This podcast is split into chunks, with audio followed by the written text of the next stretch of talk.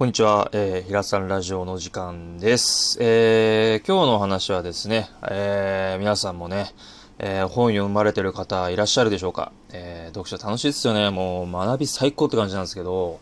えー、今日はその話について、えー、もったいぶらずにすぐ言います。えー、今更聞けない読書法ということについてお話しさせていただこうかなと思っております。えー、っとね、えー、皆さんどうですかね読書って、えー、やっぱ、なんだろう、インプット、えー、することが大事だって思っていらっしゃる方も多いとは思うんですけど、実はそれ間違いで、インプットって別に読書に限らず全部でできることなんですよ。YouTube であったりとか、今は新聞とかニュースでもいいんですけど、人の話を聞くとかでもいいんですけど、もちろんインプットもすごく大事なことなんですよ。知らないことっていうのは人にね、享受できたりとか、シェアしたりとか、えー、自分の中に経験として溜まっていかないので、知らないことはできないし、教えられないし、えー、なんだろうな、こう、自分の中の深みみたいなのは溜まっていかないので、深さが出てこないの人間としてね。もちろん大事なことだし、すごく重要なんですけど、インプットだけじゃダメだよってことを言ってます。で、あの、読書法についてなんですけど、もう結論から言うと、読書をしながら、その本の内容を自分で考察しながら読むことなんですよ。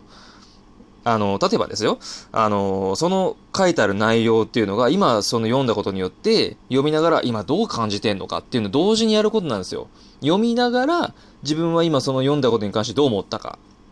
っていうことなんですよ。どう感じ、それをどう思考してるのか。自分ならどういうふうにするのか。自分、例えば、その本読んだ時にどういうふうに思うのかってことに関して講座すると、例えばですよ。読んだ時に、あ、ちょっとこれ俺と合わないかも。あ、俺だったらこうするかも。今の自分だったらこうするかもって、前の自分だったら多分こうするよな、とかっていう考えることがすごく大事であって、ただ読めばいいだけだったら、その本を誰かに渡せばいいだけであって、あのー、こうやってラジオで配信したりとか誰かに話すってことことっていうのは、ただ本を読むだけだったら、その本も渡した方が早いんですよ。だって本に書いてある内容そのままだから。そうじゃなくて、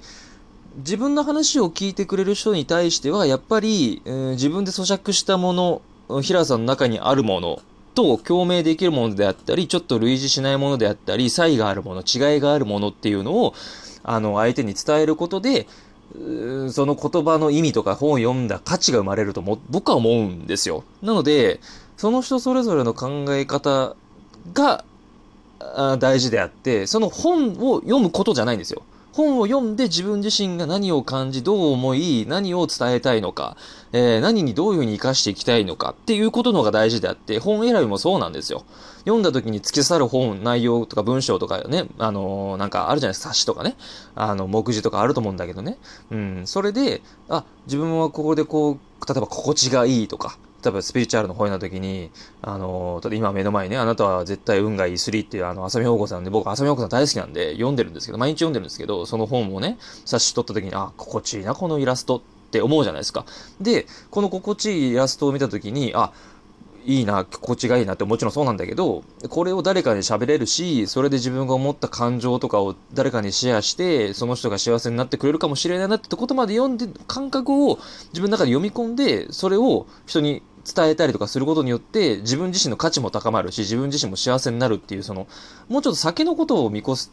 作業だと思ってるんです、読書って。ただ知るだけだったら何だっていいんですよ、ニュースでも。ただ正しい、正しくないとかでもあるんだけどね。自分が何を求めてるかもよるんだけど、あの、まずインプットだけじゃないんですよ。インプットだけではなくって、それをアウトプットする、していくっていう作業も同時にする。インプットとアウトプットをこう、なんか、なんつうんですかね、こう、まあ、車のロータリーエンジンってあるんだけど、まあ、ボアがどうだとかあるんですけど、それ置いといて、そのピストンが運動していって、こう、燃焼されていくっていう、そのなんか、吸って吐いて吸って吐いてみたいな、呼吸と一緒で、吸ってばっかだと疲れるし、吐いてばっかだとね、呼吸ができなくなっちゃうので、そのバランスを取るためにも、やっぱり、なんだろうな、自分に溜まってるものがあるんであれば、誰かに教えてあげたりとか、必要としてる人に教えてあげるってことにも社会貢献になるしっていうんで、深い意味で、あの、読書は大事なので、この読書法が皆さんね、あの、できるようになってくれば、あの、あなた自身の社会においての価値も、存在価値も高まっていくし、必要とされる人間になるし、うん、こうやってラジオでね、放送して、僕だけの話じゃなくてね、あの、他の人が、まあ、ラジオを聞いて、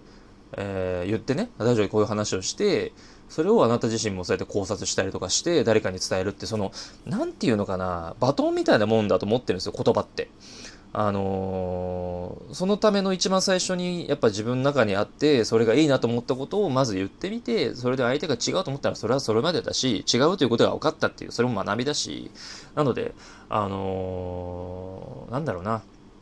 まあ、読書するのはもう当たり前なんですけど、僕の中でしない理由が、しない人生はもうありえないと思ってるんですけど、うん、せっかく読んでいただいてるのであれば、そうやってこうインプットしたものをせっかくね、インプットしたんだから溜め込まずに何かで表現してほしいんですよ。例えば、なんだろう、うん、ちょっと読書法外れちゃってごめんなさいね。例え話が申し訳ないんだけど、付随する話ちょっとシェアさせていただこうと、ついでなんでね、させていただこうと思うんだけど、ノートっていうサイトがあってね、あの、まあ、有料無料で、まあ、販売するしないも関係なく、日記みたいに書けたりとかね、イラスト書いたりとかできる、えー、SNS があるんですけどね、そういうのに載せてみ、書いてみたりとか、自分でね、 WordPress っていうサイトがあるので、 WordPress を自分で作ってみて、あれ自分で無料で、あの、ある程度サイトをあの、ウェブサイトが作れるっていうのがあるので、それをサイトを作って、ぜひ、あの、検索していただいてやりたい方はやっていただいて、それで自分で Web やってみたりとか、なんか何でもいいんですよ。日常的に感じたことでもいいし、読書されてない方でも、なんか、例えばお子さんがいらっしゃる方だったらお子さんの日記を書いてみて、自分がどう思ったかって、それも大事なことなんですよ。それが誰かの勇気になったり誰かの希望になったり、誰かの癒しになったりとか、することがあるので、ぜひ自分で判断しないで、あの、どうせ私がインプットしたことなんて誰も役立たないって決めつけちゃうんじゃなくて、その表現することの楽しみであったりとかっていうことが分かってくると、多分読書の楽しみもっと深まるし、あ、自分のそのインプットされたもの誰かに役立ってるなって実感が湧くので、実感ってすごく大事なので、それをこう、あの、感じていただきたいなっていうのがあります。はい。なので、あの、読書法だけじゃなくて、いろんなものを吸収したものを、あの、なんつかな、うん、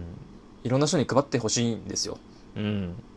スポンジだってほら、水吸ったままだとね、今の時期なんてまだ梅雨だからカビちゃうじゃないですか。ちゃんと絞ってね、うん、乾かすって時も必要だしね。それと一緒なので、はい。あの、人間も溜め込んでたら体に害が出ちゃうじゃないですか。食べたものちゃんと出さないとね、お腹の中調子よくなくなっちゃうじゃないですか。だから、全部がこう、なんかこう、いい循環になるような、えー、世の中にしたいなっていうのもあったので、その第一歩だと思ってるので、はい。あの、皆さんもね、あの、せっかく読んでいらっしゃってね、楽しく読んでらっしゃるんだったら、その読んでらっしゃる内容とかっていうのをね、あの、近くにいる方、まあ、身内だったりとか、もしくは会社の上司だったり部下とかね、必要されてる方に、例えばマネジメントの本読んだらマネジメントの内容とかを自分はこう思いますと。